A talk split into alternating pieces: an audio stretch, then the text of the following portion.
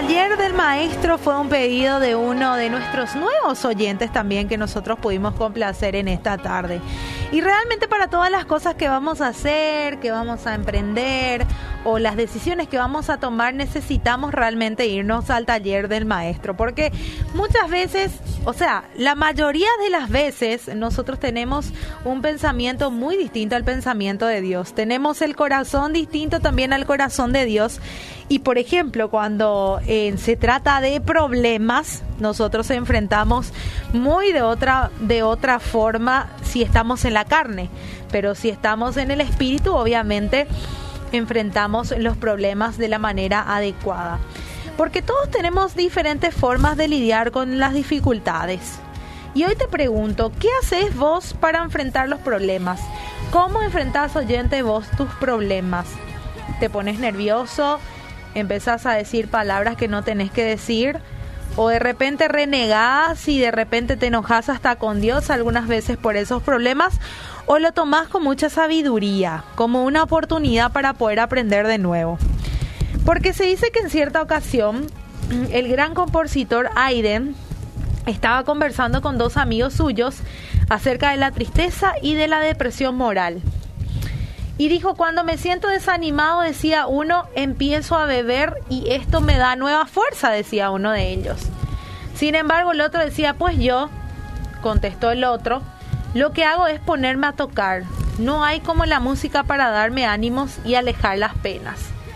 Aidén afirmó, cuando yo me siento triste, oro al Señor, nadie como Él para consolar y dar fuerzas al cansado. Y estas cosas, por ejemplo, notamos en estas cosas las diferentes maneras de pensar y las diferentes maneras de cómo una persona enfrenta los problemas.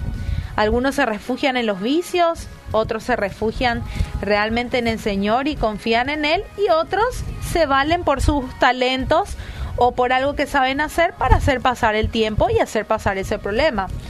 Ahora te pregunto yo, ¿cuál es tu método para enfrentar los problemas? Porque cada uno de nosotros tenemos una forma de hacerle frente a las dificultades. Algunos los ayuda a salir a caminar, otros prefieren la música, otros los vicios, pero sin importar lo que hagas, todo es pasajero.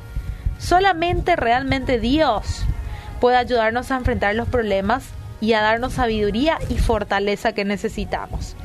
Vamos a Isaías 43:3. ¿Qué dice? Dice, en cambio, los que confían en el Señor encontrarán nuevas fuerzas, volarán alto como las águilas y correrán y no se cansarán, caminarán y no desmayarán. Así que hoy, oyente, te quiero recordar de esta promesa. El Señor promete renovar tus fuerzas. Si lo buscas, si acudís a Él por socorro. Y lo mismo en Jeremías 33:3 dice, pídeme y te daré a conocer secretos sorprendentes que no conoces acerca de lo que está por venir. Y Dios puede darte las fuerzas, el conocimiento, la sabiduría que necesitas para poder enfrentar cualquier problema. Él promete revelarte incluso secretos. No sé, no entiendo y no me imagino cuál será tu método para hacer frente a los problemas. Y no es que esté mal que para hacernos más llevaderos optes por cosas sanas, por ejemplo, como el deporte, el arte, hablar con un amigo, etc. Sin embargo, sabes que la solución real proviene de Dios y no tenés que dejar de buscarlo.